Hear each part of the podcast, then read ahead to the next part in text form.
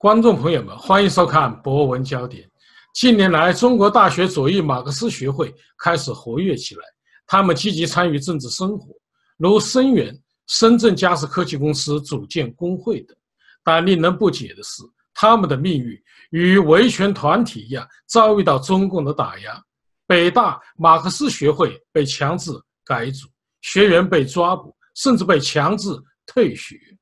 新年中美副部级贸易谈判呢刚刚结束，美方较为高调，而中方则较为低调。二零一九年中美贸易战是战火重燃，还是各自收兵？就这两个话题，我们连线专访了博文社驻香港记者伯特。下面有请伯特。伯特，你如何看待北大生命科学院四年级学生展正正被北大开除一事？呃，中国一位因参与这个底层工人维权活动的左翼活动人士，北京大学展正正，在去年年底在湖南参加毛泽东纪念日活动后被失踪。那么当时是十二月二十三号，也就过了几天之后，就遭，也就是在一月七号遭到北京大学退学处理。那么校方呢称这个是完全依照所谓的相关规定程序。但是仍然受到一些学生的质疑呢。那么记者今天下午就联系到一位北京大学的一位学生，这位同学说，呃，展真正被退学的消息此前最早是在这个北大马克思主义学会的微信公众号上，不过这个微信公众号是官方扶植的马克思主义学会所发出的。后来呢，我们又后来这个这位同学又将他在这个北大未名 B I B B S 上，呃，在三角地那个板块呢看到了相关内容。呃，但是就是这件事情在北京大学传开，因为这是六四事件以来北京大学第一次因为参与社会活动而被校方开除的个案。那么根据这个嘉实生源团官网的消息称呢，呃，这次开除是在八号上午，这个北由北京大学生命科学院这个呃党委书记，呃，他叫刘。呃，党委书记他叫刘德英，他当时就是召开了所有呃，对刘德英，他当时召开了这个所有班班长讲展正的事情，啊，就是称展正正被退学是完全符合程序，说退学和开除不是学校的责任。然后呢，值得关值得很奇怪的一件事是什么呢？就是展正正呢，他说他已经跟他沟通过了，很多同学就是。就是当场没有当场问，就是私下有人就是向他喊说，你既然知道展正正，你既然找到他，为什么不向同学们或向大家交代展正正在哪里？不过这个北大校方至今并没有这个回复。那么根据这个北京大学本科生学籍管理办法规定呢，就是他说这个所谓两周没有就是这个入上课就会开除，因为。嗯，因为没有提供相关的这个证明材料，你这个两周去哪里了？但是这个规定也提出了说，告知学生退役处理以及学生享有陈述和申辩权利。但是我们知道，这个在中国高校呢，学生的自主权呢，都往往是很基本上是没有的，很少有学生能对这个自己能处理的事情进行一个呃自我的申诉。即便是在北京大学这样的高等学府，展正正是否自愿退学也存在多处疑问。呃，不过展真正被退学这个事情，肯呃，官方对此说法不一。呃，不过就是根据就是一名这个北京大学的这个学生这个透露说呢，呃，这名同学是继这个是北大有史以来第一次被开学被开除的，也看出官方对于这个左翼团体在高校的一个生存现状的一个严酷的打压，包括。呃，和几次马克思主义学会抗议现学生呢，相继这个下达了纪律处分通知书，相关同学的也是遭到了频繁的约谈和骚扰。张杰，呃，伯特，您啊，如何看待北大、人大和一些相关大学强制改组马克思学会？这到底是为什么？就是在这一段时间呢，中国高校对于这个左翼团体的这个势力围剿是逐步加强，甚至到了一个白热化的地步。可以看出，这个习近平政习近平领导下的中国政中国呢，就是他对于这个毛左势力，包括就是一些左翼自由派的声音打压尤其极为严重。那么也可以种种迹象表明，习近平希望。在高校培养的人才上，这都是变为习家军，就是听他的话，而不是去奉承那一些之前的像毛泽东老一辈，呃，在中国所称的这个老一辈革命家的这条道路。但是在此之前呢？我也提到过，就是说，这个中国高校一方面是在围剿这些左翼势力，但又一方面呢，又在给高校学生传输这种马克思主义观念，甚至就是有学，就是有在北京大学，因为作为中国的马克思主义研究学会的所在地嘛，就提出了新时代马克思主义观念。那么，这个新时代马克思主义观念呢，就是里头大部分内容就是跟习近平新时代中国特色社会主义的内容一基本上是有相一致。制的内容，但是官方对此就是并没有就是做出解释，因为这只是一个学会所也当时发出这样一个公告。其实，在人大和北大，包括在今年是五四运动一百周年，在一百年的五月四号，也就是在今年的五月四号，这个北京大学就是联合了当时在京呃京的多所高校学生上街抗议当时这个北洋政府，那么。在今年二零一九年五四运动一百年来临之际呢，会不会中国现在这个中共当局会不会也是因此来如临大敌，抗就是来防止这些左翼学生势力来威胁其政权统治？其实对于这个人大和北大马克思主义改组马克思主义学会。多方都是称这个违反了相关规定，或者是说这样的马克思主义学会它有驳于官方当时就是给这些社团所制定的这样规则，其实就是官方对于这种左翼势力的清剿，还有就是希望习近平他想在这种任期之内将自己这个思想或者说这种红苗支深深的植根于现在这个高校的这个呃政党之中。呃，伯特，我觉得非常有意思啊，因为啊，习近平上台以后一直在把马克思主义作为中共的一种理论正宗啊的来源，同时他又高调的纪念马克思诞辰，并且把马克思的雕像也送到了马克思的故乡，所以这一切呢，都表明就是习近平他是要认祖归宗，他的宗就是马克思。但是现在呢，又打压马克思学会，似乎对马克思学会又非常的害怕，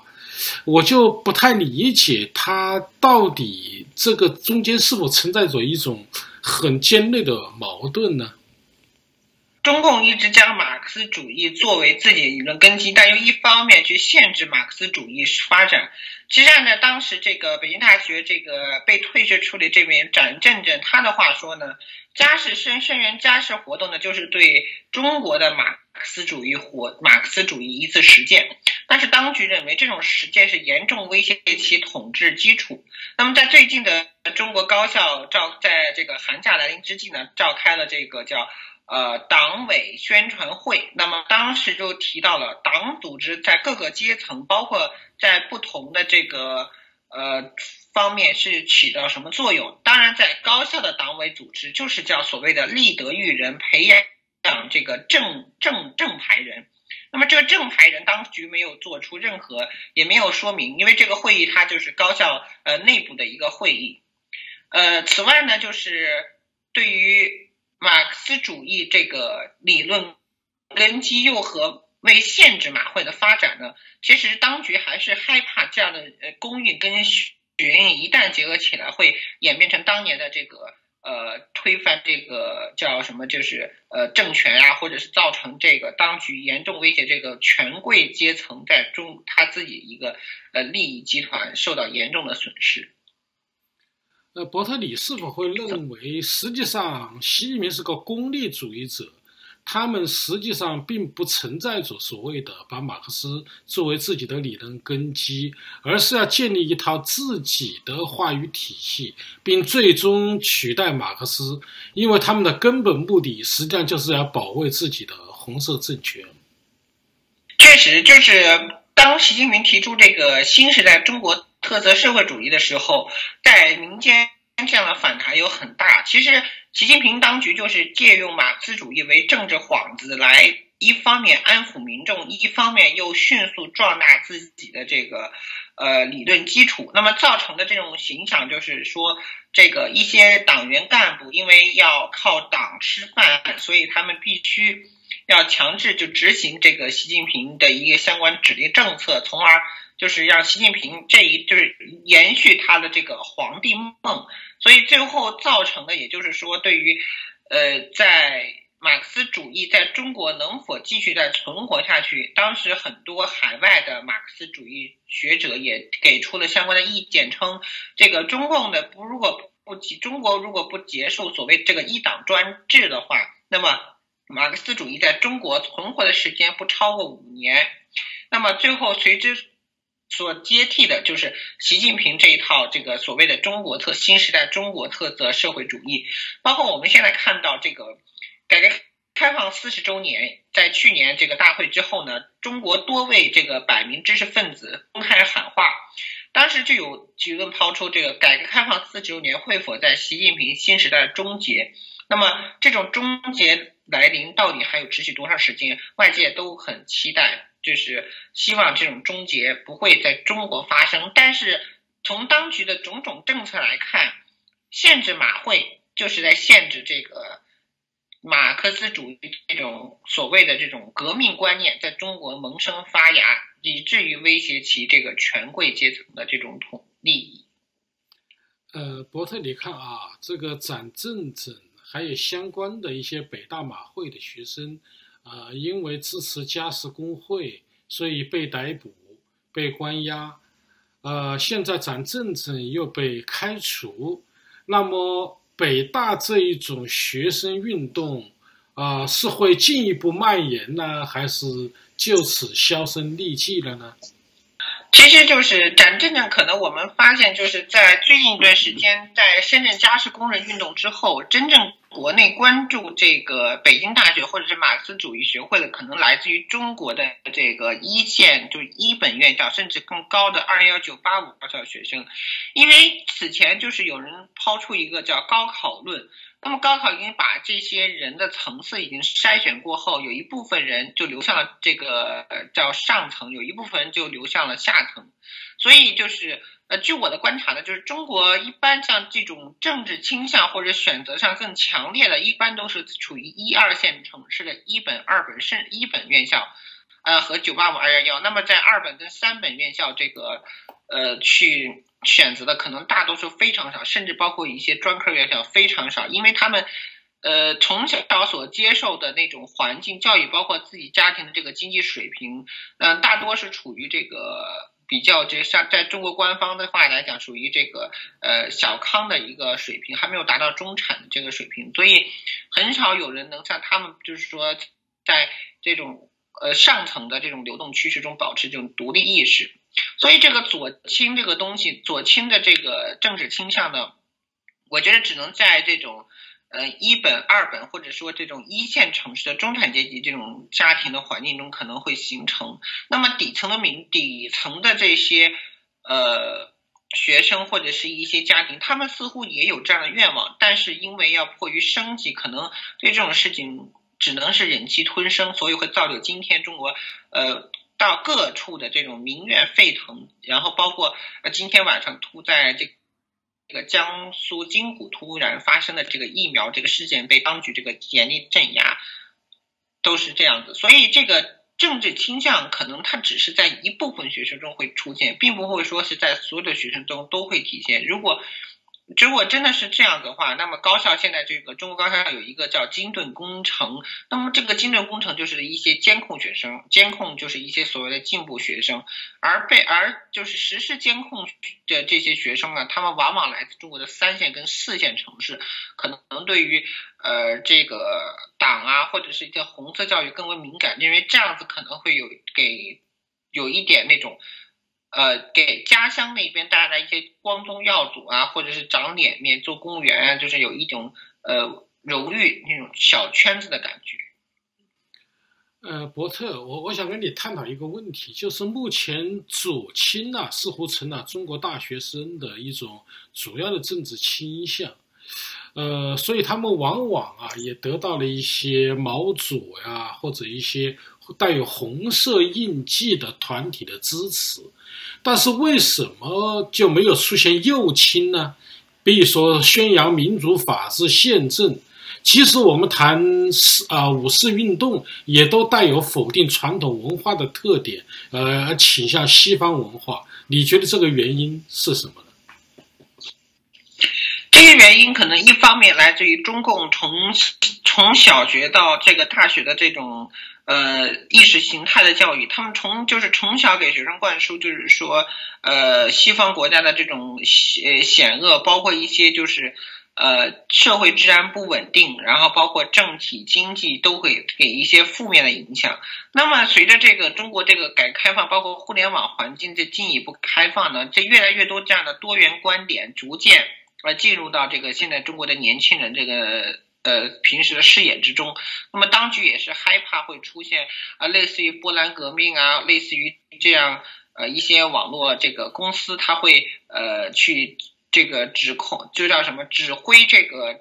一个政权，或者是给一些组织提供资金来颠覆他们这个统治。所以，呃，在这样的这个互，尤其是在现在中国这个互联网这个是在强国时代下，很难有一些这种自由派的声音在墙内，就是。要呃能被积极的传播，即使被传播或者是被传播的人来说呢，会相互举报或者称你这个人就是异类或者是很另类，不会就是让人去接受，因为这样的环境持续了多年，就造就这个现在中共这个称的这个愚民教育政策，然后形成非形成了非常好的效果，所以就是呃回到就是我们刚才说的，就是。现在的这个学生对于民主自由观念，可能他们更易模糊，更愿意称这个习近平所提的所谓的中国梦，就是在这种呃愚民教育环境下进一步来进行自己的这个生活。呃，但是我们也看到，你像清华大学许章润教授他的文章，啊，直接批判习近平的个人崇拜，同时要求啊。这个恢复呃主席任期制和平反六四，也包括北京大学郑也夫教授，呃呼吁中共体面退出历史舞台。那为什么学生跟老师之间会政治倾向会截然不同呢？就是就是学生在高校就是扮演的角色，往往只是接受者，而老师更多的是是这种实施的方面。可能在这个一些高校这个教学当中呢，这个呃教学内容是肯定有选择性的，但是呃尤其是在一些地方高校，可能他一些老师。怕说出说破说说出一些不该说的东西，遭到学生举报，抢丢了这个铁饭碗，所以他们更多的不愿意去去讲这些，而往往在一些这种呃，刚才我提到这种一线类的高校、一线城市的这种高校呢，他们更这个老师的这个这个水平啊，包括这个教学的这个水准啊，都存在很大的差距，所以甚至那些就是在北大、在清华。做教授的这个教就是教学生的这些老师，他们更更倾向于中国的这个自由派，更能去感言。可能在这种环境下，学生他是理解老师这样的心情，所以他能就是畅所欲言，或者是能告诉学生有这样的东西，就形成了这个学生跟老师这种截相反的这两种局面。呃，伯特，我们现在再来谈谈中美贸易贸易战怎么样？在这个今天，就是在前不久结束的这个中美贸易谈判呢，呃，外界很关注这个呃中美两国在贸易这个进展上有没有一些新的进展。那么，中国商务部发言人高峰在前天的例行记者会上就表示称呢，呃。中美两国在贸易谈判上达成了很好的结果，但是，呃，具体什么结果，中国的外交部也是在当天的例行记者会上，并没有说明，只是说这个稍安勿躁，稍后发布。那么很巧，很有意思的是，过了几天之后，中美双方在一月，呃，中美双方这个发布的这个公告时间呢，差距的很大。那么，在美东时间的十十二月，应该是美东时间一月十一号的下午，也就是北京时间的十一月十二号的上午，美国贸易代表办公室的一篇这个文章，就是说，呃希望中国能在这个贸易准入谈判上做出更多这个积极的信号，包括一些规则能够呃适应这个国际贸易的发展。那么，中国的官方媒体新华社的一篇文章就是说，这个美国在贸易战中，美国在贸易战上做出希望能可以做出更多让步，前提是要尊重中国的这个在。贸易国际贸易中的一个相关的一个地位。当时南华早报的一位记者就是问到，呃，对于中美就是七号到十号这个贸易战延期了，延期了之后，关中方是持什么态度？就是包括在后来的这个九十天的这个期限之内，中方是会采取什么样的措施？那么高峰的回答呢，基本上跟新华社的这个通稿是呃相近一致的。那么我们可以看到，就是中方在这次贸易战中一直现在是处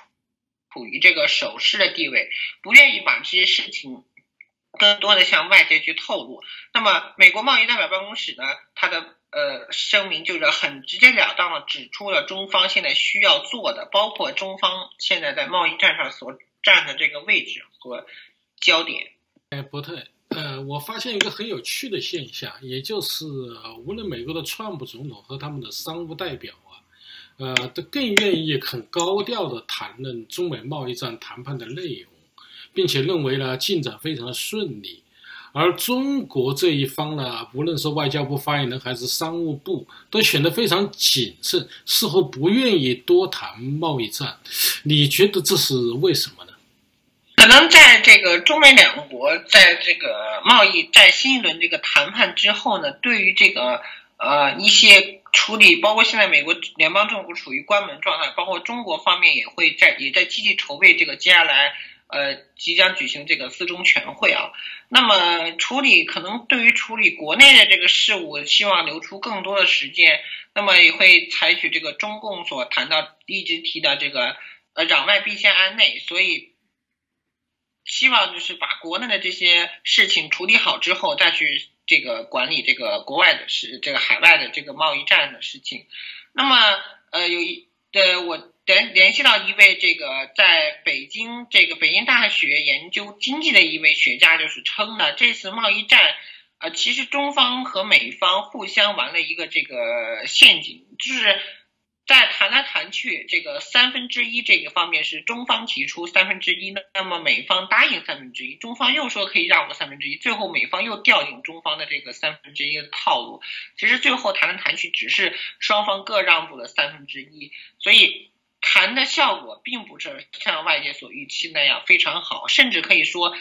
可能也只是在九十天这个期限之内，希望得到一个这个。这个双方的一个呃贸易代表团的一个通气会，那么在接下来这个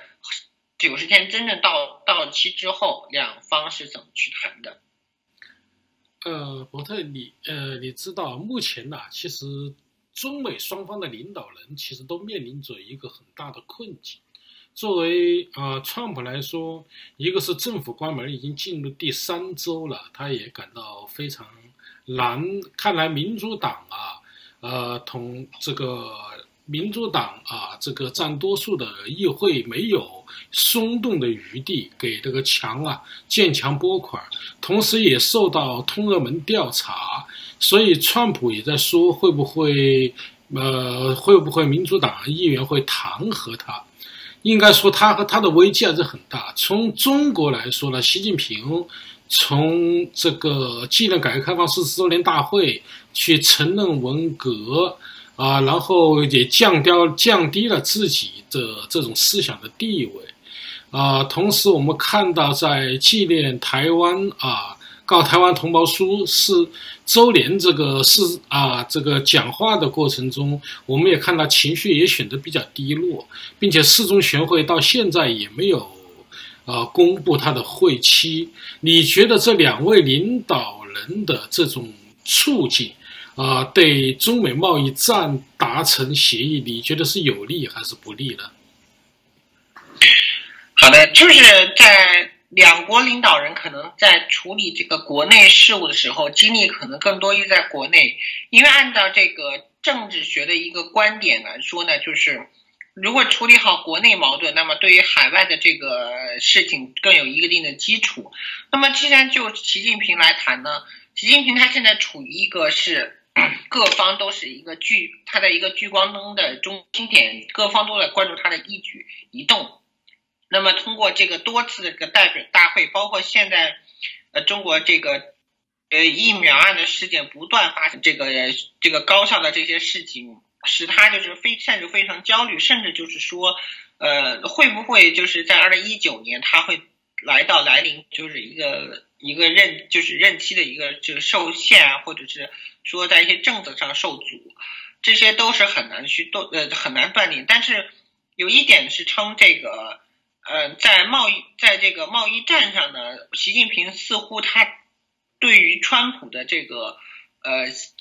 理解力或者说这个贸易战的焦点似乎把握的并不是准确。那么此前根据一名这个中国的一些网信网讯办的网培员的一些这个透露称呢，网信办的一些所谓的专家在给这个各地的这个网培员去培训时，都是提到了特朗普只认钱不认这个这个其他东西，所以。大家对于这个经济报道或者是对于一些政策上的评估，可能都往这上面去套拢，这也似乎给习近平这个研判这个现在美中贸易战，呃，这个趋势带来一个错误的一个信号。那么再反观这个美国总统特朗普呢，他对于国内的这个修墙战略，其实这个之前的这个中国的这个国防原国防部副部长这个局座张召忠在微博上就是提到了。呃，一句话叫这个呃六尺巷的这样一个谚语，就是说这个呃万里长城终不倒，不见当年秦始皇。这个秦始皇就是指的现就是现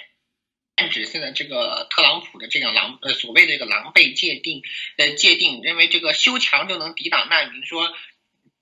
难民政策就让美国这个束手无措，能希望在这个美中贸易谈判中获得一些这个。呃，和解或者是呃达成一些共识，有信心。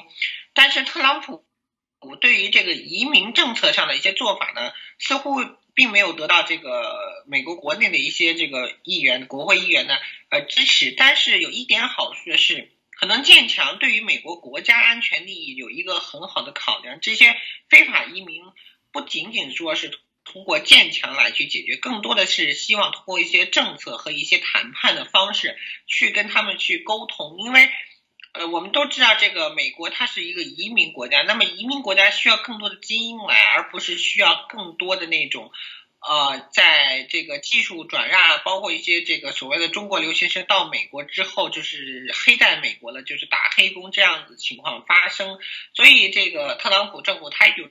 他自己对于国家安全的这个利益的考量，呃，所以两位领导人在这个中美达成贸易协议，我觉得在九十天之后会有一个信，会有一个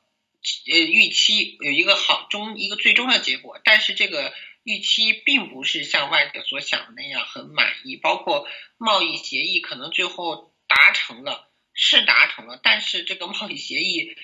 最后有利于哪一方呢？我觉得更多的是有利于美方，因为中方在贸易战一开始之前就一直处于这叫守势的一个地位，并没有，嗯，在一些问题上能做出呃一些攻，就是能限制美国的一些呃经济政策。关于中美贸易战呢，呃，有很多评论，也有的认为呢，就是即使双方九十天达成了协议。但是美方仍然可以有很多可以进攻的地方，同时可能又会发生一次新的谈判。你觉得二零一九年中美贸易争端这个问题能不能得到一个解决呢？贸易之争可能在这个美中关系中一直是处于一个呃焦灼的态势。那么此前我们在奥巴马政府执政时期也发生过这种贸易战的一个。呃，小范围的一个波动。那么，中美两国的贸易战，我觉得更多的不仅不是利益之争，而更多是在一些外交政策呀，包括一些这个人权议题上的一些这个看法。那么，呃，之前有一些就是中国的官员呢，就是给一些这个所谓这个中南海智囊团队就支招，说这个用这个人权呐，用这种呃贸易的这种手段去制裁美国。但是我们知道，中国的人权这几年不断的恶化，包括在新疆的在集中教育营，还有在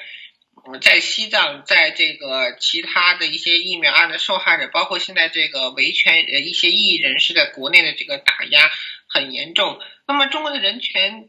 似乎官方一直是在努不断努力的去呃修复，而就是做到希望做到这个亡羊补牢。那么越来越补这个窟窿越大，那么最终造成的结果就是中方的这样的一个呃叫面子工程，